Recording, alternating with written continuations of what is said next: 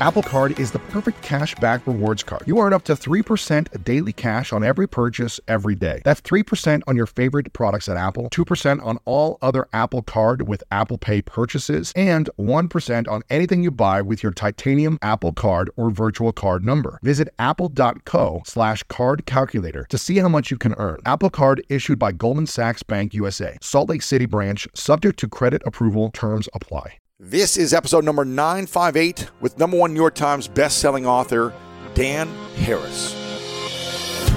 Welcome to the School of Greatness. My name is Lewis Howes, former pro athlete turned lifestyle entrepreneur, and each week we bring you an inspiring person or message to help you discover how to unlock your inner greatness. Thanks for spending some time with me today. Now let the class begin.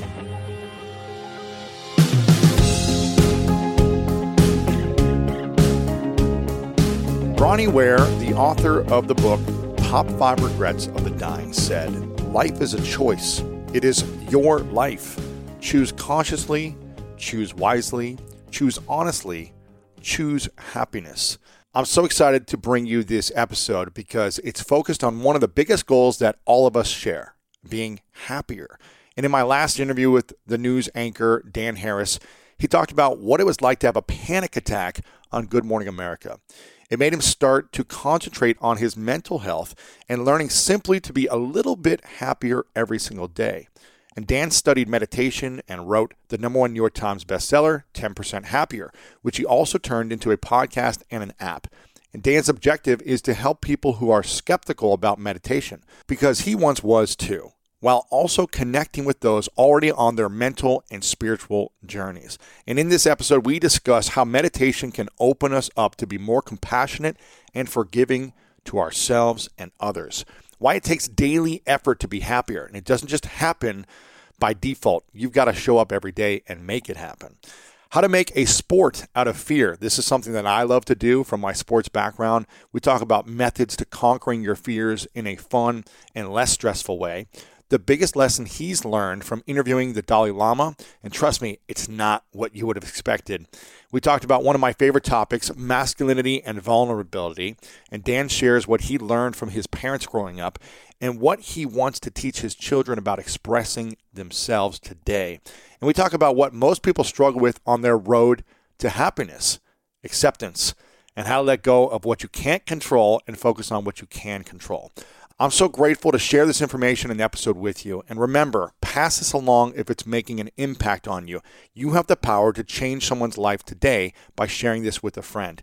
And make sure to subscribe to the School of Greatness if this is your first time here. So without further ado, let's dive into this episode with the one, the only Dan Harris. Welcome back at one of the School of Greatness podcasts. We have the iconic and inspirational Dan Harris in the house. My man, good to see you. Great to see you. Great I'm, to see you. I'm excited about this. We've got, um, uh, I've been on your show. You've been on my show before. Uh, you've got an amazing book, 10% Happier, and an app and a whole ecosystem and community. Um, you're number one New York Times bestselling author. You're on GMA. You're doing so many different things. And for those that don't know about you, you know, the thing that you became famous for was having a, a nervous breakdown on, on live TV, a panic attack, anxiety attack, whatever you want to talk about and say. And you were the most skeptical person on the idea of meditation and mindfulness and going into your inner world and being spiritual. You were you were essentially against it. Is that right? I don't. I just didn't even think of it. It was not uh-huh. on my radar at all. Um, I don't know that I was against therapy because after I had the the panic attack on Good Good Morning America back in 2004, I went to see a therapist, and I wasn't, you know, I'm I'm I'm, I'm a child of, of physicians. My um, I got I eventually married a physician, so I, I'm not against basic scientifically validated stuff, but I uh, so it wasn't that I was anti introspection per se. It's just that I thought meditation was ridiculous because I didn't know anything about it. I just pictured what most people who don't know anything about meditation picture, which is somebody in a loincloth on a mountaintop or or you know, you live in a yurt or whatever. And and then what I learned ultimately was that there actually is a lot of science that suggests meditation is really good for you. You can lower your blood pressure, boost your immune system.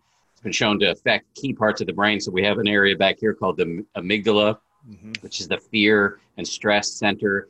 And meditation has been shown to like literally shrink the gray matter in that part of the brain. And, and it's been shown to help with the prefrontal cortex, the area that um, regulates our attention and our ability to think rationally and be self-aware. And so that got me interested in doing it.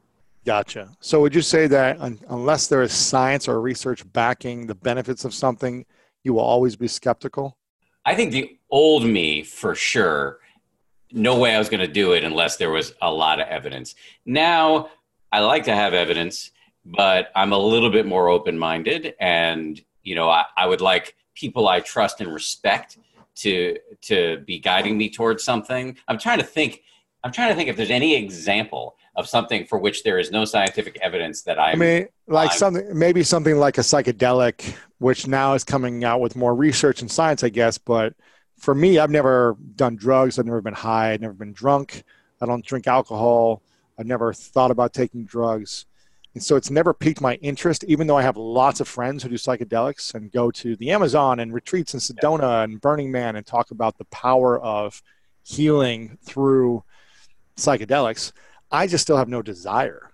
I personally, even if there is science, I don't want to tamper with that part of my brain or body with something personally that I, I don't have control over, you know? Whereas breathing, I feel like you can manage the the release of it. You can go into a place and control letting go as opposed to needing something else to make you let go. Right. Right. That that's my point of view. Yeah. I my, my just my opinion. Um, having never done any of this stuff myself, is but having looked at it um, and talked to a lot of people I respect and trust who are and uh, uh including scientists. Um, is that I'm deeply intrigued, but I'm very scared. And, uh, and and I wouldn't look at it as drugs. I would look at it as medicine. Having said that, I would I wouldn't look at this as drugs. I think it's really a, me- a medicine, and it's gonna emerge truly as medicine now that there's this mm-hmm. scientific backing. And still, I'm really scared to do it. I suspect at some point in my life I will, though. Do you think you would try something like that only if you felt a deep level of anxiety and stress that you couldn't figure out how to manage on your own through meditation or other natural practices? Or is it something you would actually try as a researcher, journalist to say, you know what, I'm fine right now. I feel pretty good. My life is amazing. And I still want to explore and see what this can do. Both. I, I think curiosity is a huge driver for me. And um, I've heard so many anecdotal reports from people I really trust that this is an incredibly powerful te- intervention technology that I am very curious to try it. And I think, you know, I've heard it described by people who come from, you know, the meditation world where I, I come from now. Uh, I can't believe I'm even saying that, but I do now. And, and who talk about it as an accelerator of this practice, which I, you know, have so much faith in. And so I really do see it as connected. And so I would be curious. And, you know, I'm an anxious, I, I've done not insignificant amount of meditation, you know, maybe 11 ish years of meditating. I'm still an anxious person. It, you know, there's a reason why I called the book and everything else I've done 10% happier. It's a little bit happier. yes, yes. There are, I am very skeptical of miracle cures. I don't think there is such a thing. So I, I do think meditation is also an incredibly powerful intervention, but it's not going to magically solve all of your problems. And the idea that the evidence around reduction of anxiety and fear among terminal cancer patients to me is incredibly compelling. And yeah, we're all going to be, you know, being born is a terminal condition. You know, we are all headed in one direction. And so death, which is probably not the subject you want to explore on your show today, but mm. is something that I'm very interested in, is scary. And you know, and I, there are we we talk about it a lot in the meditation world, in the Buddhist world, and um, I, I think the idea that you can have an experience that's so powerful that reduces it makes you more accepting of this non-negotiable fact. I find that very compelling. Is the country Bhutan? Is that the country Bhutan? I think that's what it is. That practices and focuses on their death five times a day. Um, I'm not sure if that's even the, the name of the country, but there's a country that does this. There's a there's an app called WeCroak. I don't know yes. if you've seen this app.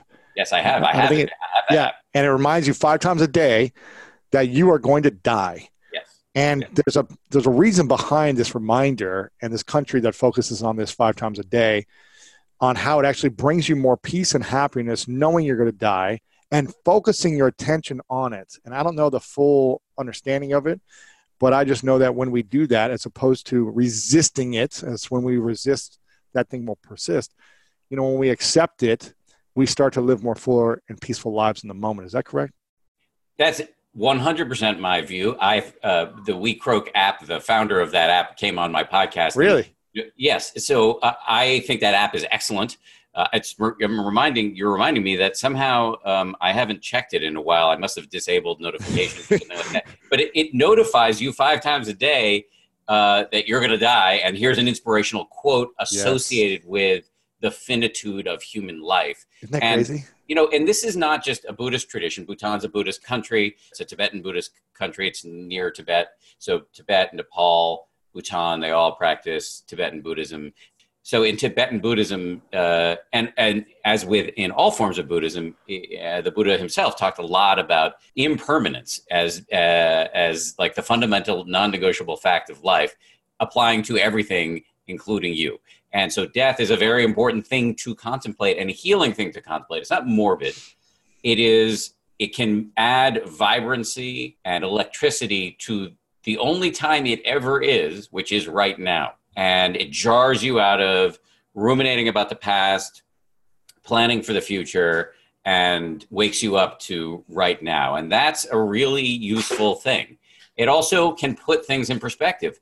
I spend an enormous amount of time worrying about bullshit. Being what do you worry? What do you worry about the most? You know, I had an experience early on in the pandemic where I I, I was seeing a pattern of I, I was seeing a regression to sort of pre meditation level. Really, anxiety.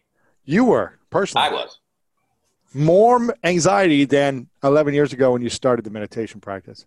Yeah, I was really wow. worried about a number of things and this is this is embarrassing so but but it's true i was really worried and they were they were selfish things they were like how's my company going to do How, my you know i work at abc news but i'm on a contract which is going to expire in you know not too distant future. What's going to happen there? My parents are elderly any number of things i was worried about and i was just looping on it. And yeah. here's the problem with we are not wired as a species for uncertainty. We don't handle it well we need to be able to forecast in the future with some you know some level of confidence. And in in a pandemic you cannot do that. We don't know when this is going to end. We don't know how it's going to end. We don't know what changes will be wrought across our culture across our economy and across our political scene. And i kept finding myself trying to project into the future and then just running into a wall of fog and looping in this. And mm. and then feeling a lot of shame about the fact that so much of my anxiety was so self centered. And I called my meditation teacher, Joseph Goldstein, who's this incredible figure. And I told him, I told him what was going on. And he said two things were incredibly helpful. One was, welcome to being a human being. Any, anybody who's under threat is going to have some, the organism is going to try to protect itself. And so anxiety, self-centered anxiety is a completely normal reaction to this situation. And it wasn't all my, not that all of my anxiety was self-centered. I was worried about my parents. I'm worried about my family. I'm worried about, uh, we have an elderly neighbor. I'm worried about other people, of course. But just to know that some selfish stuff is going to come up when yeah. the organism is under threat. The other thing he said was there's a kind of meditation that we can talk about if you want, which is, is designed to boost your compassion in which you focus on the suffering of other people and actively, repetitively wish for them to be free from that suffering. Just the way you would work on your bicep in the gym, which I know you do because you're, uh, you know, so buff. We repetitively lift something heavy, which would look ridiculous if you landed from Mars here and walked into a gym. Not that you can go into a gym right now, but if you landed from Mars and went into a pre-pandemic gym and looked around at people systematically putting down and picking up heavy things, you'd say, why are they doing this? The same thing can happen in your mind. Compassion, or you might even say, if you want to be grandiose, love is a muscle, is a skill that you can train. Mm-hmm. And so Joseph had me start doing this kind of meditation more systematically. And I found that really helped jar me out of the black hole of self self obsession and put me more in touch with the, the suffering. I'm in New York City. The suffering is all around me and us here. Yeah, a meditation teacher of mine once said suffering is the root of obsessive self centric thinking. And when you get out of yourself and put energy towards mission, love, purpose, source, people, you don't suffer. And it's hard though when you feel like everything's coming at you and you are dealing with this stress and you are dealing with this frustration. It's really challenging to stop obsessing over you, but that's part of it, right? Uh, self cherishing. Uh, the, there's a guy named the Dalai Lama who's talking about self cherishing being a natural and a certain amount of that you need to to to you know make dentist appointments, put your yeah. pants on, and um, you know uh, achieve goals and yeah, achieve goals. Those are all totally legit. But the the more time you spend in the rut of navel gazing, of worrying about yourself, counterintuitively, the less happy you will be. So if you want to be happy, the more time you are externally focused, the better off you will be. Mm. And so hmm. I've I this is something I spend and I'm actually writing a book on this subject on the subject of kindness, compassion, love. And I'm trying to make it less syrupy, more science based and self interest based, and also to kind of take love and knock it off its pedestal a little bit. Because I think love has been pulverized into meaningless by meaninglessness by rote mm. repetition, by Hollywood, by Bon Jovi, by the Care Bears, and and and so the idea of compassion or kindness and love either comes off as like an after school special or you know you got to have the string music come in. But actually it's just about the fact that we are evolutionarily wired to care. Otherwise we would never have survived. We would, we don't have big teeth. We don't have um, uh, speed like the cheetah. We survived as a yeah. species. We could work together to take down the mastodon and so our capacity to care about one another and ourselves, because care is a sort of an omnidirectional um, force, is what has a, it's wired deeply in us. So there's nothing schmoopy or woo woo about talking about this capacity. And I think it's largely talked about the wrong way. Now, you recently interviewed Dalai Lama, didn't you? I've interviewed a couple times, and you know he he has a phrase that I, that for me has been incredibly useful, which What's is that? Wise selfishness. Um, that if you, we're all selfish by design, but if you want to be wisely selfish, you will spend most of your energy worrying and taking care of other people. Really? Yes. That's wise selfishness was his yes. definition is yes. putting attention towards other people. Yes. Hmm. Helping, helping out. Yeah, serving. That, exactly. And I, I can see in my own mind the difference between the flavor of my mind when I'm obsessing about how many likes I did or didn't get on mm-hmm. my recent tweet versus when I'm running errands for my 85 year old neighbor. Yeah. And that insight so is scalable ad infinitum. And that, that I think is really useful. What was the greatest? Uh, I think I, I think you interviewed him in the last year because I heard an episode of yours with him. I don't know if it was recent or I just went back to the back catalog. And I think his translator was there. Or no, it was you on a stage somewhere. You'd done an interview with him on stage and you put it on yes. your podcast. I believe. Yes. Yeah. Really cool. What's been your biggest uh, lesson about being in his presence? Not about what he said, but the way he was. T- to me, the the thing about the Dalai Lama, and I won't Eh, eh, claim to know him super well. I've interviewed him a couple times, but the, to to me, it's that people act around him like he has some supernatural power, but he does not claim to be anything other than just a, a normal guy. Yeah. And the first thing he ever said to me when he walked into the room was that he needed to go to the bathroom. This is I saw him at a speech one time at an intimate event, and that was the first thing he said is like, "Oh, I have some constipation right now. I need to poop or something." It was like super funny. And I think he does that intentionally to kind of like bring it down from this yes holier than thou, I am the spiritual guru, because everyone is like in awe around him, but he's a human being. And I don't think that kind of pretending he's trailing pixie dust is that useful. I think he's another human being who just like me and you needs to use the bathroom. Yeah. And I was going to say put your pants on, but I don't think he wears pants. I think he wears. I know it's just a just a robe, just free balling. yeah, he's command. He's going commando. Uh, but, but the, the the point is that I, I, what I get. He, here's the common denominator for me of all of the great spiritual teachers I've met over the years. Tell me. Doing the podcast or writing the books, the great ones do not take themselves that seriously.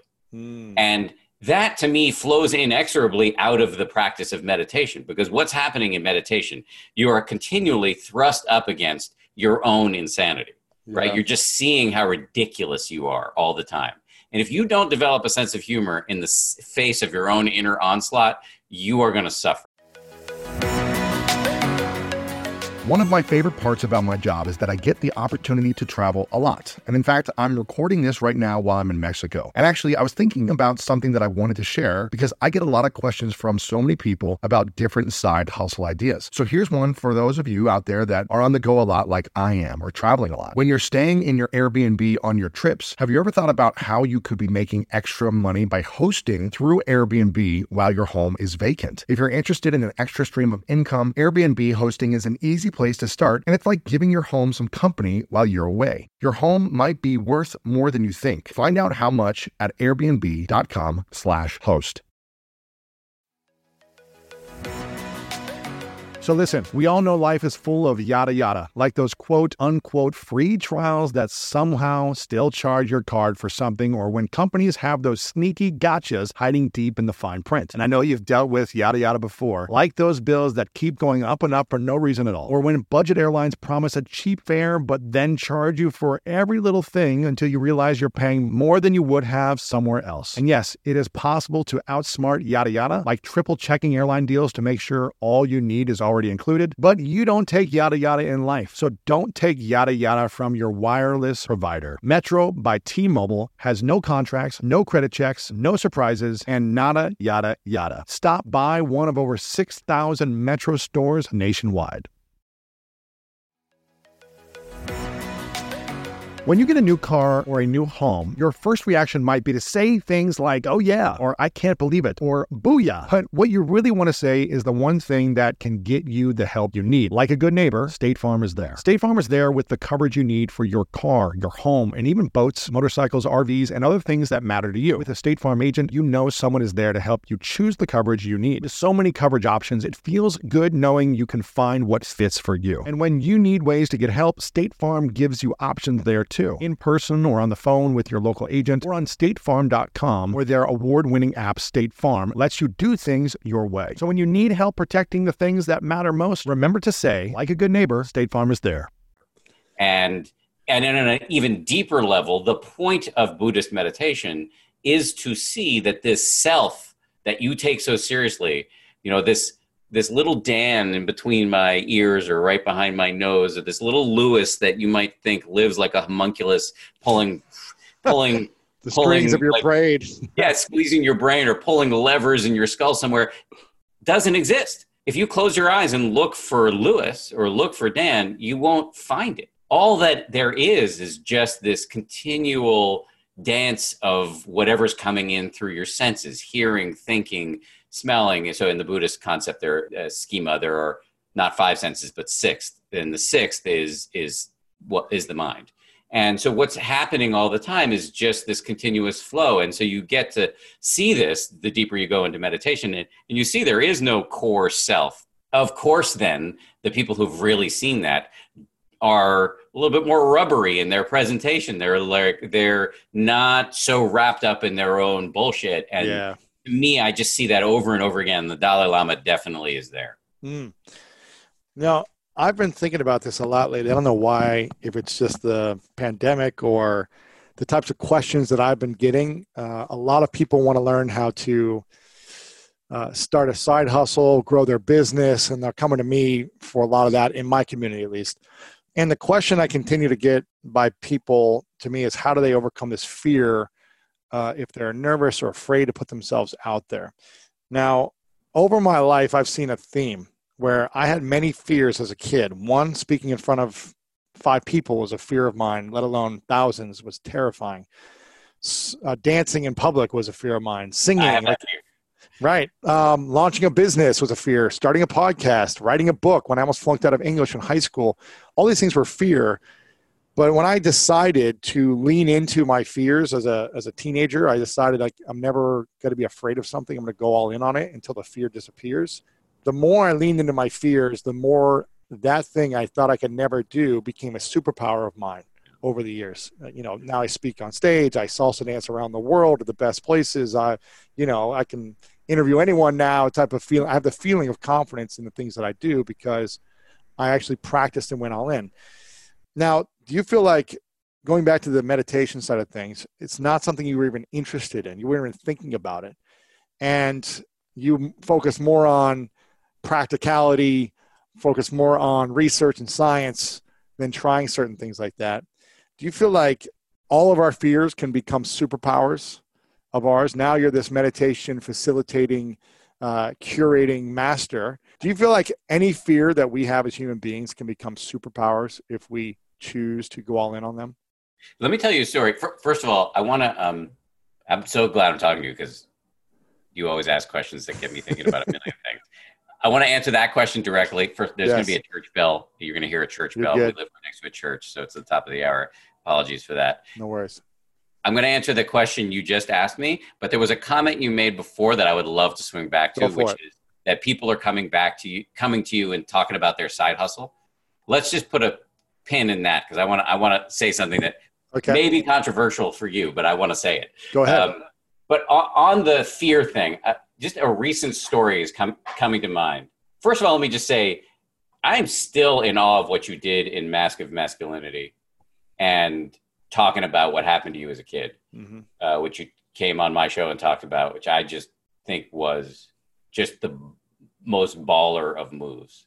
And talk about leaning into the, you know, into the worst thing that could happen to you and just owning it, retaking it was a master class, I think, in, in what you're talking about. Mm. Thank you. Uh, the story that's coming to mind based on what you just said is I you mentioned had a panic attack on Good Morning America, but I I also have horrible claustrophobia, mm. and I was recently, we were about to do this in the in the closet. Yes, yeah, we were. We, Lewis is right about that. We were going to do this podcast from my wife's closet, Bianca's closet, because uh, it has the best acoustics in the house. I didn't realize we're actually going to be videotaping it, so I came out here to the living room. Um, hence the uh, some of the uh, audio interruptions the closet has been uh, i've been able to survive that but i've had some trouble real trouble recently in elevators and really about, nine months ago i was in a i was doing a shoot in downtown manhattan we are at a loft in soho and i got in the elevator pressed the sixth floor and all of a sudden realized i was in a tiny elevator and it was moving like just like very slowly and i got out of the elevator and my hands were shaking I was trying to have a conversation with my producer, but I was looking down at my hand. It was just shaking. And it set off this thing where I would I would be at a part I would go to show up an apartment building here in New York City and go to see our friends on the 25th floor. I'd look at the elevator and say, I got to walk. No way. 25 yeah. floors? 25 floors, up and down. And I read this book by Barry McDonagh. Do you know who that is? No. Okay, so he wrote. You you, you might want to have him on. I actually have never met him. I, I've been thinking about putting him on the podcast, but I've never met him. I, I, have never had him on the show. So if Barry's watching this, shout out to Barry because he really had a positive impact on me. And he he wrote the book is called The Dare Response, and D A R E is an acronym, and I've totally forgotten what it stands for. But essentially, his it's all about how to handle anxiety and panic, and his uh, advice, which is which tracks with what you would hear in cognitive behavioral therapy and um, and other you know well established forms of therapy is to lean into the skid and so he says when you're feeling the panic come on to say bring it on and turn it around from being the hunted to the hunter ooh it's beautiful it's and so when i get in the I, think now i'll yeah. think to myself all right give me a panic attack wow because his point is this is just a set of physical sensations that you know beyond a shadow of, of a doubt, you will survive because you've survived it before. Yeah. And so get curious about it, ask for it. And uh, that has been really helpful to me. I don't know if that's an, the answer you wanted, but that's the answer. I think it's no, it is because I think we can't think our way out of a, uh, you know, nerves from being on stage if we don't go back on stage and practice feeling it again. We can't think our way out of like, I'm going to only meditate and, and pray that I'm not going to have a panic attack in the elevator. No, you're going to have it again until you face it over and over again and accept it and let it go. For me, I was terrified. I spent three months, literally, I would go once a week to a salsa club for three months and would not step one foot on the dance floor. I'd sit in the corner and be mesmerized watching everyone dance terrified of what people think about me as this tall white boy, a foot taller than everyone else in the club, all Latinos and just me, fully out of place. And I was like, what am I doing here? But I was just like, this is amazing. I want to be able to do this, but I'm so terrified. And it took me three months until finally some girl dragged me on the floor of me pushing her, kicking her off of me, like, no, I don't want to embarrass you. I don't want to embarrass anyone. And um, finally went out there, and I remember for like 20 minutes, she was uh, walking me through the basic steps, and I looked down at my feet, and I was terrible, stepping on her, bumping into people. I felt so humiliated. And then I finally looked up and realized, oh, no one's actually looking at me. Everyone's doing their own thing, dancing, having fun. No one cares. Maybe they looked at me for a second and thought, oh, that's good. He's trying. And that's it. And so I was like, okay, like I'm going to come here every week and practice until I'm no longer afraid. And I did that for six months until I was like, man, I I am a salsa dancer. You know, it's like I own this. And you are an elevator rider. You own it. I, I mean, I, I, don't want to overstate it because there are times where like I look at an elevator, it's too small, and I'm like, I don't know if I can push myself right now. Sure. But I've made a ton of progress, and yeah, I think and I think your model, the way you intuitively, as a young person, with no, I don't. You just came to it on your own. Of like, no, I, I am. I'm not. I'm going to be the hunted here. I'm not going to let fear limit my life.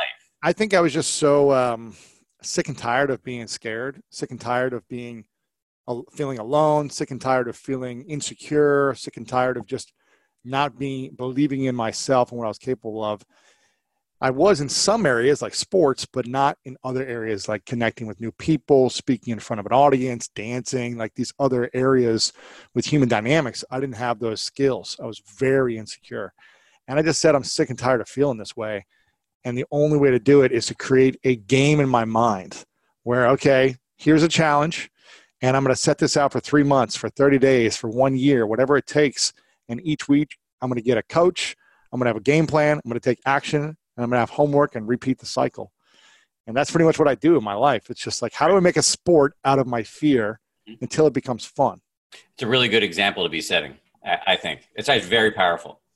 I think um, I love that you share that you're scared of elevators still because I mean people are afraid of plane. My girlfriend's afraid of planes. Mm-hmm. Uh, it's a real thing. I mean the fear of it shaking. It's not fun being in an elevator when it's shaking and small, and it is not fun. But I think I've come to just say, okay, well, this is the choice I made, and there's nothing I can do in this elevator. I'm either going to get out or I'm not. And it's just like, but me having anxiety around it is not going to support me in the next five minutes of my life. So that's that's what I try to do, even if I get nauseous or scared. But for what that's worth, can you be happier without meditation? Yes, yes. Uh, I am not a meditation fundamentalist. I, I think there you know, uh, uh, I've spent a lot of time on on my show. I talk I talk to people, you know, you included, who are talking about human flourishing to to get a little yes uh, grandiose on you, but talking about human well-being, uh, human flourishing from so many different angles, and it's very humbling to see that there are a lot of ways to. Uh, I, I say this reluctantly as a cat owner and a vegan, but uh, to skin this cat. And right. and uh, uh, I, I, you know, by the way, I became a vegan in part because of going on your show and having a vegan dinner at your apartment afterwards. Uh, really? a side note, that is true. No, you story. did not. Yes, true story. True story. That's right. We did that dinner at my place with like 25 people. Yep. And uh, had Chef Dave come out and do this dinner. Why did that? Why was that partly? Uh, it was, you know, it was uh, I will answer your question eventually about meditation, but but Yes. I just crossed my mind. Uh, it was a delicious meal, and I realized, wow, you can really eat well as a vegan. And then it also it wasn't Chef Dave. I met Chef Dave, but I also met the guy who was his investor, who was talking Bill- about Bill Glazer, his- yeah. his reasons for being a um, uh, a vegan, and I realized that I had no argument, no rebuttal. Hmm.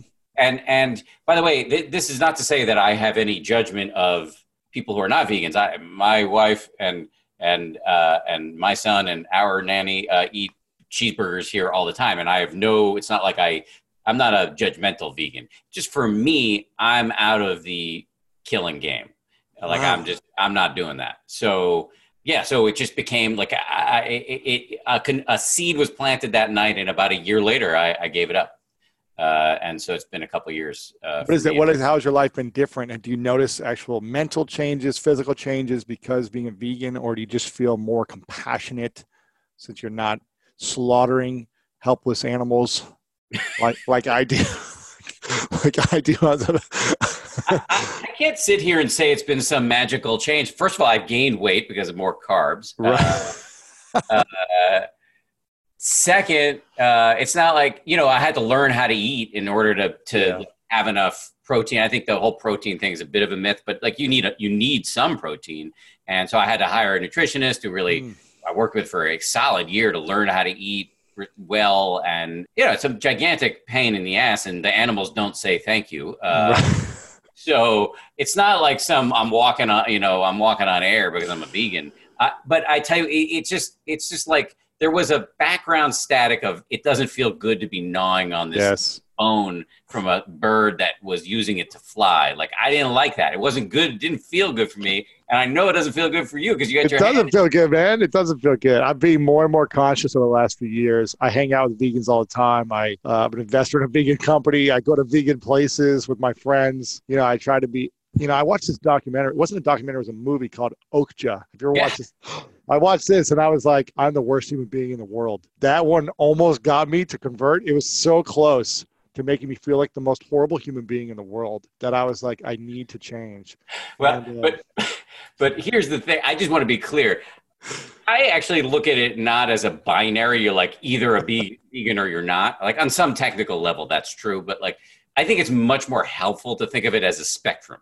And are you eating less animals or are are you just like constantly gnawing on bones? And like you're on the right end of that spectrum. And and I don't think so. I think that's perfectly yeah. super defensible. You can make a huge reduction in suffering and a huge contribution to the environment by cutting cheeseburger consumption down Yeah. to once a week or twice a week or whatever. Right, right, right. And uh, so I, I really don't, and I don't think it's helpful for vegans to be lecturing. I met It's another horrible. guy. It's horrible for a vegan to judge a uh, eat uh, meat eater because the thing you're judged for, you don't want to change. It's when someone has compassion and it's like, listen, you know, do you, and I want to educate you on this when it makes sense, and I support you and love you no matter what.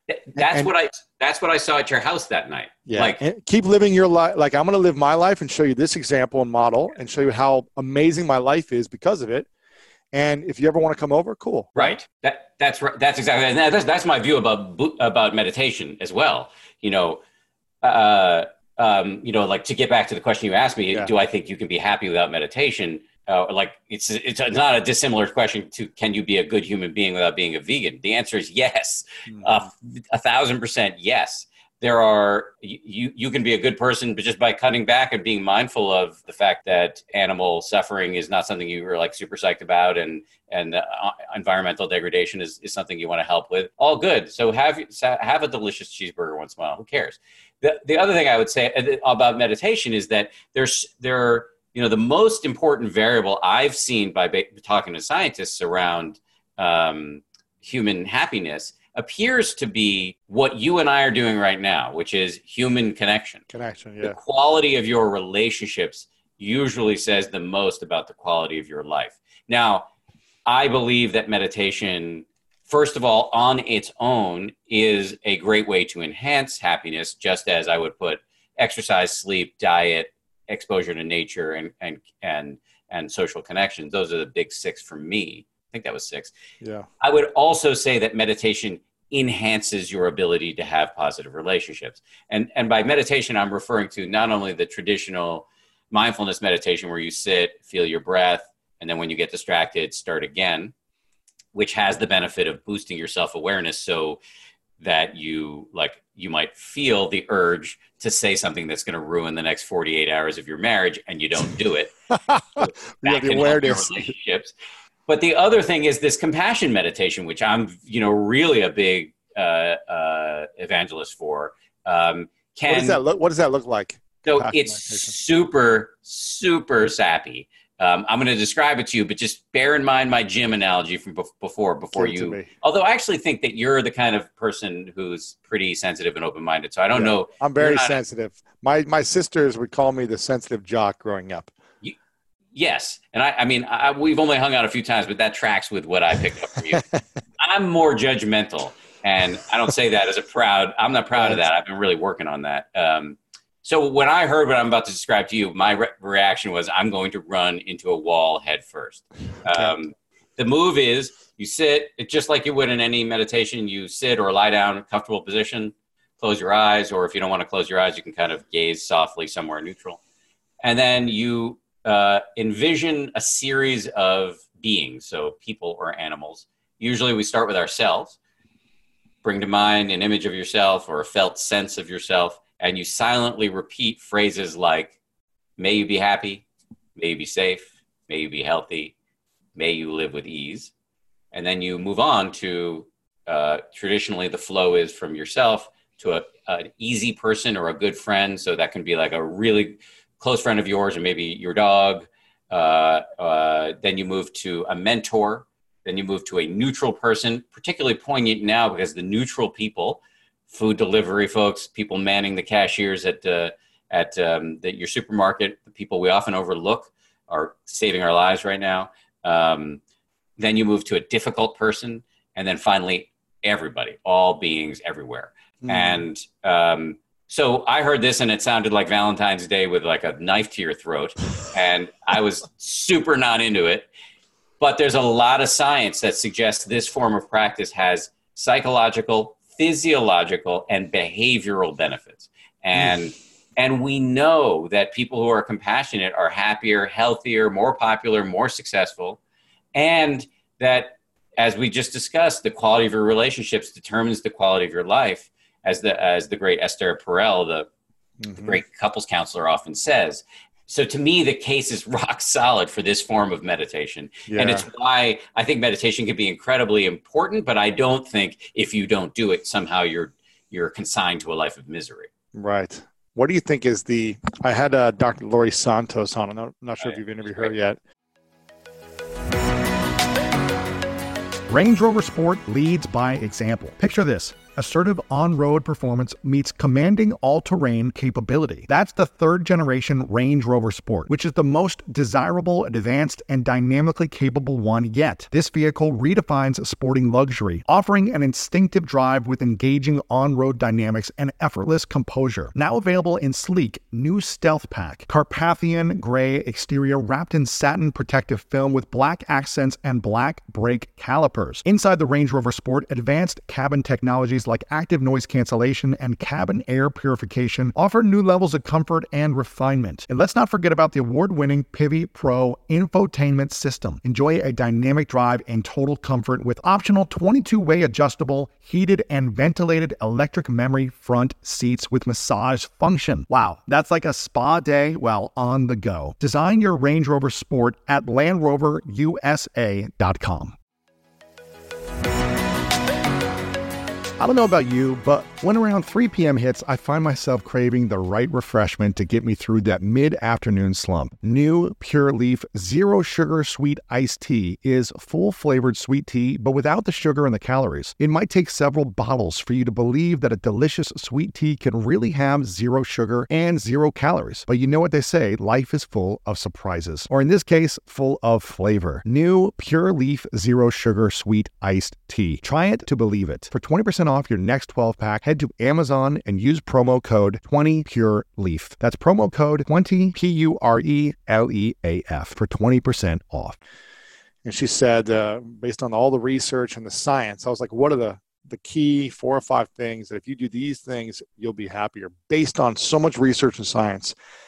And the top two things were gratitude and um, being of service to others, helping others. You know, I think those were top two of the four. I'm not sure how it ranked specifically, but she focused on gratitude was the main thing. And I was like, this is what I've been talking about and all these woo woo people have been talking about for years. But you're saying now it's based on science and research. She goes, that's what it comes down to as a, you know, a researcher at Yale. This is what it comes down to having appreciation and gratitude.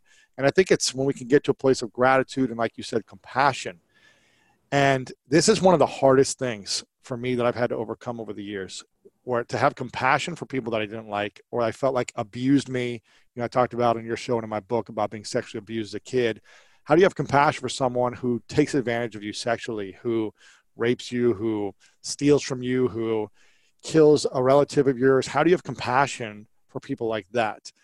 And this is where, you know, it took me 25 years to forgive a lot of things that happened in my life, 25 years of suffering and pain and agony one because i didn't have the tools i didn't understand the power of compassion for people that had done things that you didn't appreciate. But when i started to forgive all these things and then when i started to have compassion for people that's like another level of consciousness and, and getting out of your own ego. You did, i brought so much peace to my life. Mm-hmm. and i'm not saying what people have done or what i've done in the past to people is okay and is uh, right or wrong but what it's saying is and it shouldn't be done again. But it, it's it's just having an understanding of letting go because holding on to that continues to hurt you and the people around you if you hold on to the suffering and the pain of the past. There's some expression I I don't know who said it. Uh, holding a grudge is like taking poison and hoping the other person dies. Yeah, exactly. And, and yeah, there is. You're not doing you're not finding compassion and forgiveness for somebody who did something horrible to you for them. You're doing it for you. And because you can just stop carrying it around as much. And that's incredibly helpful. It's not easy to do. 25 years sounds pretty quick. Um, it's like know, a lifetime for me. I know, but I'm saying that as out of respect for you. I don't want to minimize what you went through and and anger and rage and all of that is how how can anybody take your right to feel those things away from you. You mm-hmm. can't.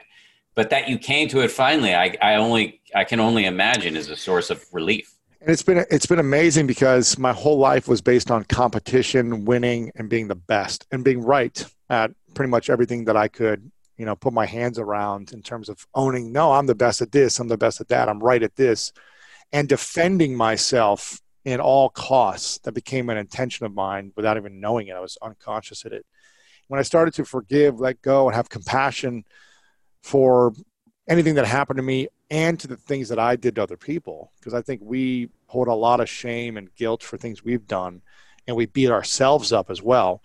When I started to let go of all of that, I stopped being as competitive and defensive. I'm still competitive and defensive at some points, but I started to just be like, you know what? When I'm collaborative as opposed to competitive, things seem to do better and I'm not in pain and I don't hurt other people. And we're, you know, I'm friends with everyone as opposed to a closer circle. And, and, and I want everyone to be right. And uh, I want everyone to be successful. And when I started celebrating other people as opposed to saying, only look at me, when I started lifting others up, it's one of the reasons I started the podcast was like, I want to put the light on everyone else as opposed to I need to be number one. Everything started to shift. Everything came my way when I celebrated other people and said, how can we do this together? And both get what we want.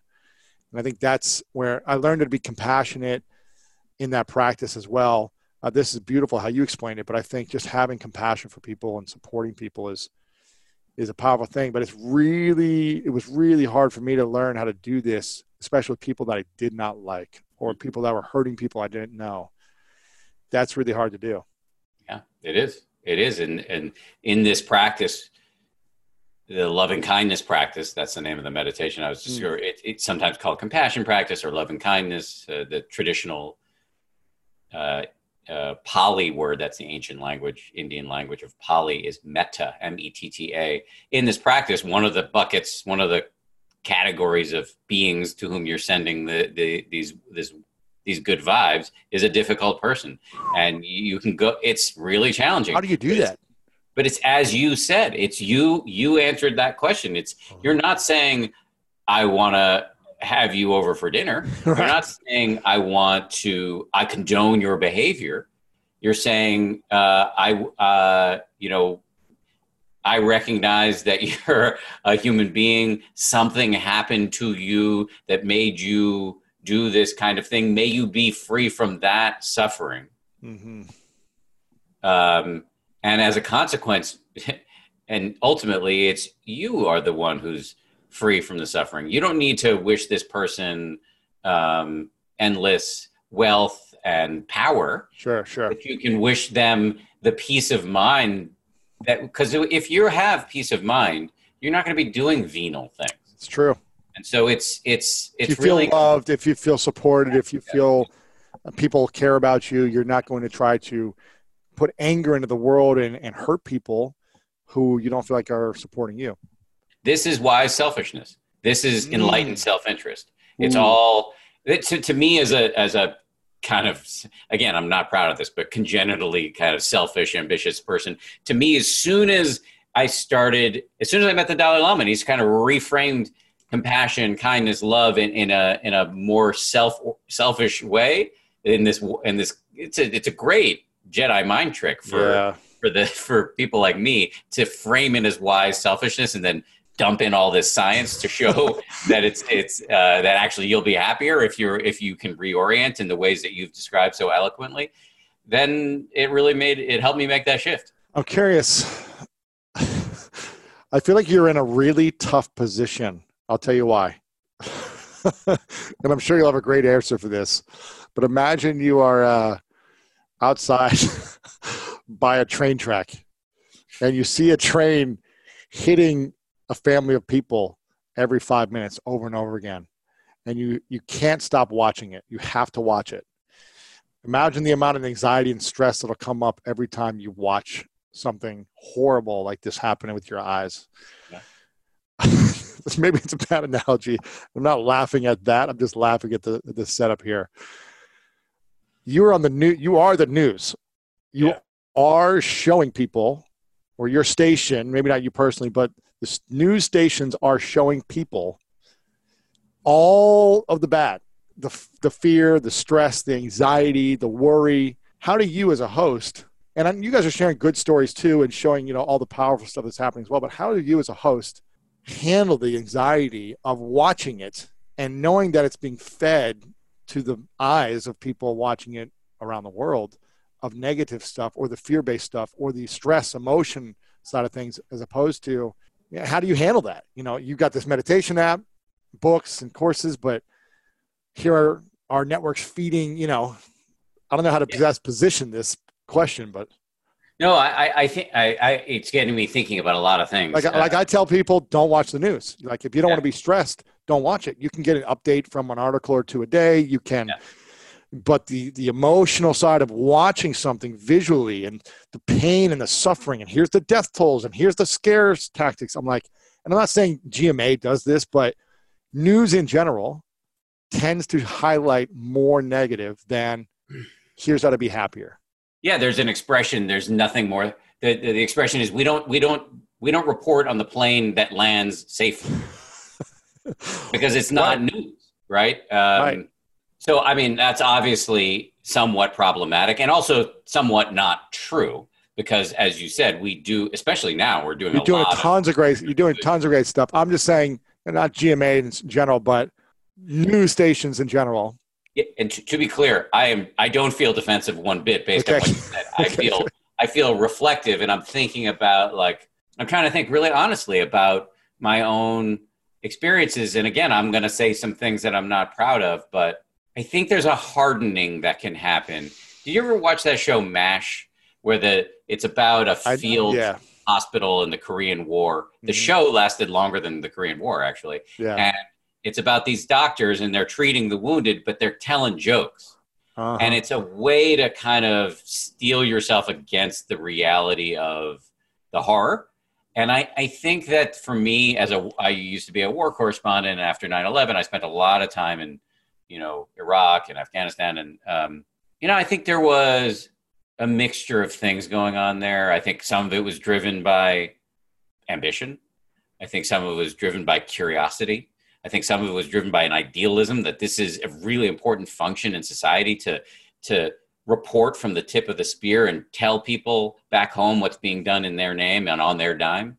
Uh, so I had a range of motivations, and I, I, like to think about motivation as a range because we are human beings. We're going to have crass motivations, but also idealistic, mm-hmm. high-minded motivations. And I think in there, um, a little bit you get. And I say, you know, I was raised, as I said, I was raised by physicians, and my wife's a physician. You, there is a way in which you you do steel yourself against the train hitting the people, and you have to, uh, otherwise you'll be sobbing all day long. That's right. That's crying right. on the news, you'll be like, I can't take this. I need to walk off. Right. Exactly right. But I think what I think that's why this this compassion or loving kindness meditation has become so interesting to me because I think in part because of my job, in part, in part because of my own wiring as a frosty New England guy, and in part because of you know issues around masculinity that you've talked about very eloquently. You know, I was thinking about a story recently about how I was a very sensitive kid, cried a lot, had to go to see a shrink because I was so worried about nuclear war. And then I remember going into junior high and high school, we were in like the meat grinder of masculinity. And like you're not a man unless you kiss this girl, unless you beat this kid yes, up, unless you do yes, this. Yeah. Yes. And I remember one night I was with my boys, uh, Larry, Gavin, and Eddie. And we were, we were like, for a minute, like the four of us, we used to call ourselves the gruesome foursome. And we were hanging out in Gavin's basement. And somehow I got hit in the head with a lacrosse ball. Wow. And I cried. And they made so much fun of me that I think I semi consciously vowed, I'm never going to let this happen again. Yeah. And I think I can count on one or two hands the times I've cried as a grown man. Yeah, really that few. And I so I think all of that combined to a kind of hardening and turning off that is not uncommon among men and also women just to survive out here. Yeah, so I I think but I actually think there's a power in the softness. And I think I've been kind of using this phrase, this like, I think there's a vast power to our gooey center. And it goes right back to evolution. We are wired for this. And it's enfeebling and and and not a strong state to be stuck in your own selfish concerns that you're more vulnerable to attack when yeah. you're just gazing at your navel and thinking about how many likes you've got on your Twitter feed than when you are looking around at the full view, which will encompass other people. And so for I've become very interested in this subject. Wow. Do you think you would be a more effective human being in your personal life and more effective in your career with, you know, GMA and your personal 10% happier um, career if you cried more, if you were able to tap into the gooey centerness of emotion on that side of the spectrum? I don't know. Um, the reason why I say I don't know is that um, I think you can be in touch with the gooey center without crying per yeah. se. Mm-hmm. Um, I don't know that it has to be dramatic. Right. I think it's it it goes back to what I was saying before about kind of knocking love off of its pedestal and yeah. and not, not this like Hollywood yeah. emotional tear yes. fest, but but it may also be true that my emotional range is stunted as because of everything I just described, and that the work I'm continuing to do may get me to the point where I'm crying more often, and and mm. that's cool. Do you remember the last time you did cry? Yes, uh, it wasn't that long ago. It was well, maybe a year and a half ago uh, my father's had some health problems, and there was a moment with him where he was things were not going well, and I cried. And wow. but I remember I was on the phone with my brother, and who called me in the middle. I was dealing with my dad, and then my brother called me, and I stepped away. And it was only in talking to him that I, I, I just couldn't speak anymore. I had to kind of let the phone down. And I remember feeling really embarrassed. Not that my brother was judging me at all. He's not, he's a really kind person. But it's just the conditioning kicked in. Wow. I mean, you know what it's like. You're you. you I know. I know what it likes, man. I uh, yeah, I never to show any of those emotions because I was just so humiliated and embarrassed by having them and being made fun of or picked on or whatever, or feeling less than, feeling less of a man than I can be, or whatever it may be. I'm curious, what what was it about your father that made you that emotional towards that moment? Is it the something he taught you? Is it something that he did for you growing up? Was it the fear that he might be gone, or what was that that emotion? It was so. It was actually an acute situation in which he was. He's has health has declined, and we were together on this day, and he was having a, just a bad morning, and uh, was just struggling, and I um, was dealing with it in the moment. But when I stepped away to talk to my brother, it was. Mm-hmm thinking about how I think I said something to Matt, like my that's my brother, um, that in my mind he lives as a very vibrant guy who used to run the Boston Marathon and would go right past our house and we would hand him cups of water as he was running by. And and you know he was a um, uh, big very successful doctor pioneer in the area of uh, radiation oncology for breast cancer. And you know i just remember him being a jocular, vibrant, successful, compassionate guy, and to see his decline was very painful for me. And mm. he's a huge figure in my life. And um, there was an expression that I heard once, like, so and so is the theater for my actions. In other words, it didn't feel real. Nothing in my life has ever felt real until I told my parents. And to see my parents get older and, and struggle has been very difficult for me. Yeah, man, that's tough. I see that in my father. My father had a car accident about 15 years ago where he was in a coma for many months and then he's alive still today, but he's never fully emotionally, mentally recovered. So I witnessed that. He's here physically and you can talk to him pretty good, but he asks you what you did when you grew up again, where you went to school. He has to, you know, ask you all the same questions over and over. And so it's the same type of feeling where it's like he's not this larger than life human being that was my dad and coach and mentor and you know throwing baseball in the backyard. It's it's more of a shell of a human that you can't do all everything with, and that's it's really challenging. Is he okay right now? Is he healthy? Is he doing all right? I mean, he's doing okay. Um, but you know uh, he's a different guy and yeah.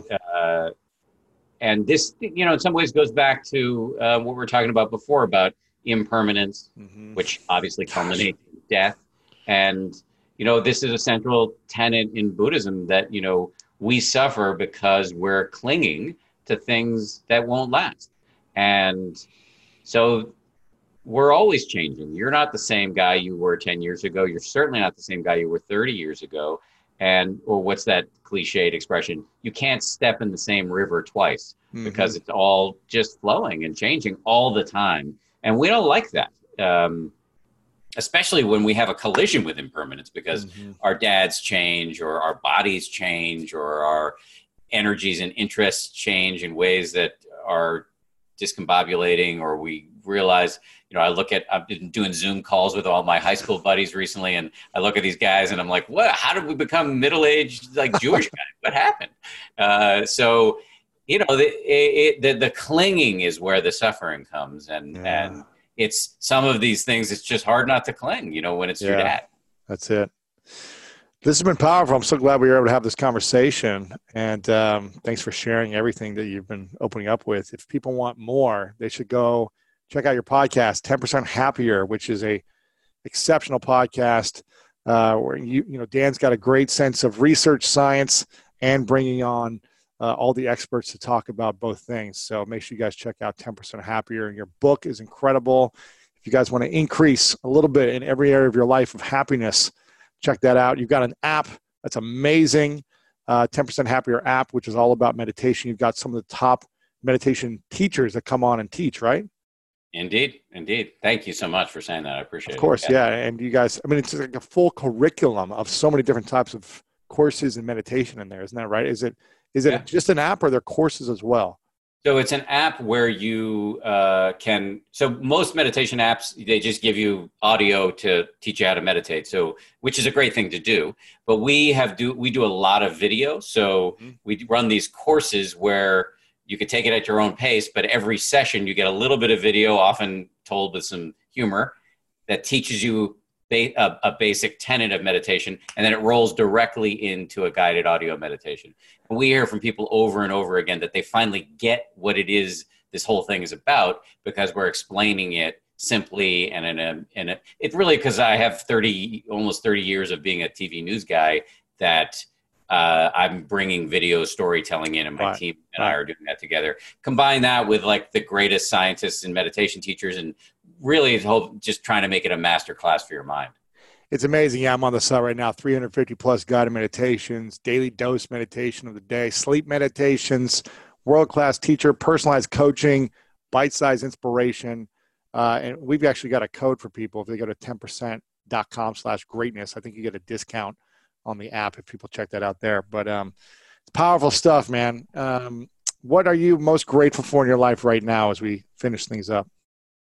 I have a five year old son. We worked really hard to uh, get him. I've described him as the most expensive baby on the Upper West Side of Manhattan because we had to do IVF a couple times to get him. And uh, just the fact that he's running around here calling me dummy is just endlessly delightful to me. And uh, so I, I am super grateful for that. Well, Dan, I, I appreciate you for always showing up with a big heart and and uh, backing it with great stories and examples. I acknowledge you for constantly leaning into it, man, and sharing that you're, even though you're embarrassed to say you're afraid of the elevator uh, at times, I, I acknowledge you for talking about it and opening up about it because there's a lot of people that are embarrassed about claustrophobia or speaking in public or whatever it may be. And so for someone at your level who is, you know, looked at as the authority on TV, as the leader, the person that is trustworthy, who's got it all figured out, uh, to, to the viewers for you to open up and talk about this stuff is really inspiring and powerful and, and shows a lot of compassion you have for all of us. So I appreciate you, man. I'll finish with the final question. It's what's your definition of greatness?